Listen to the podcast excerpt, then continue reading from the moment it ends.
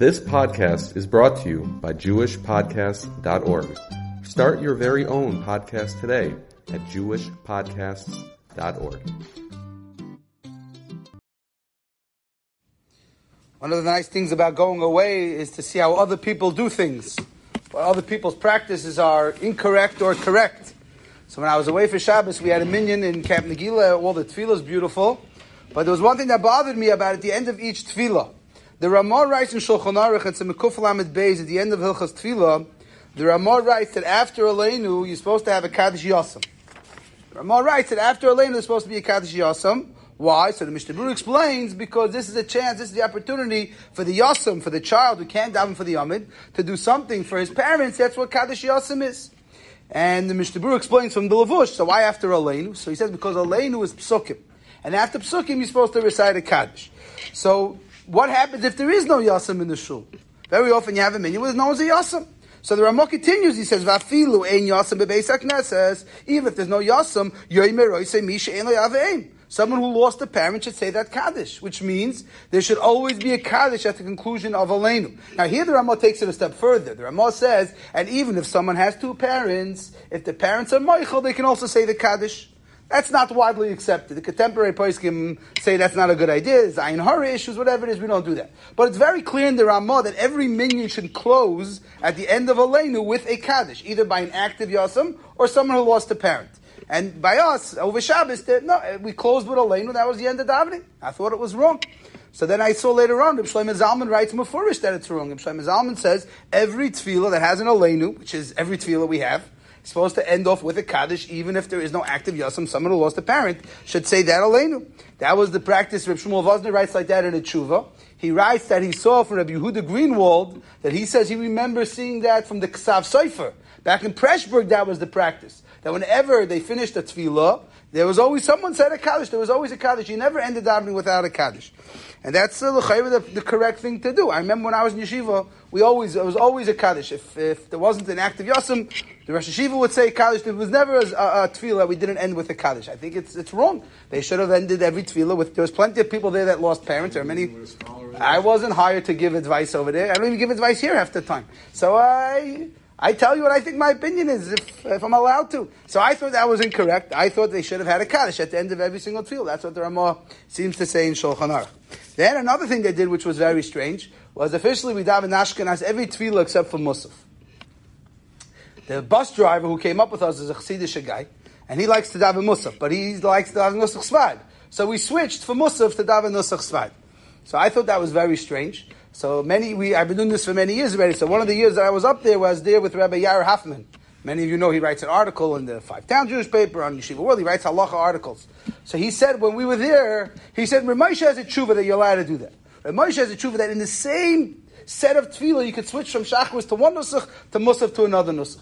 I never found where that tshuva exists. Maybe it does exist. I don't know. I thought it was strange that we davened shachris mincha was one, and then musaf we switched to sfard, and then mincha mar we went back to Ashkenaz. I don't know. That's what we did. I thought it was strange, but he claims he claims that Moshe Feinstein says it's true that you're allowed to do it. Okay, so that's what we did. And the last thing that was very interesting, which is really not a tie on the davening, it's really more with the meals. There's a machloik, the Gemara in uh, the beginning of the seventh parak of Brachas has a question, is there a concept of zimun with two men? The Gemara says two men is equivalent to a hundred women. The Gemara says, Nashim is amenes la'atzman. When women eat amongst themselves, they could do zimun. There's a big machlokes rishonim. When women eat alone, do they do zimun? Rashi and Tosfos paskin when women eat alone, they don't have, have to do zimun. They may do zimun. But however, there is a shitas rishonim from the Rosh, maybe the Rif, and maybe the Rama, depending how you learn them, that they hold when three women eat together, they have a chi of zimun.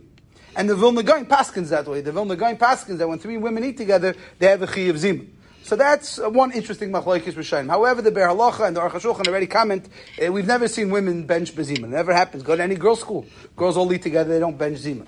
However, the Smak has a chiddush. The Smak says that when a girl eats together with three men, then she's mechuyiv in zimun als the men. And that's what it says in Shulchan Aruch. If you look in Shulchan Aruch, Kuf Tzadi Tes, the Mechaber Paskins, that if a woman eats together with three men, she's mechuyiv in zimun machmas the men. So this comes up a lot in the Jewish home. Many, many people have three men, they have a daughter or a wife. So very often the girls don't want to wait till the end of the meal. They want to leave the meal early and they don't wait for the zimun. That's incorrect. The Shulchan Aruch says it's incorrect. So I had a shiloh like this over Shabbos. We all ate in one big dining room. all the girls and all the family and all the men, and we bench bezimun at the end of the meal. By the time we bench bezimun, all the girls benched before and left. So I thought that wasn't right. That's against the Shulchan Aruch. The Shulchan Aruch says that when there's women eating together with men, they have to bench together.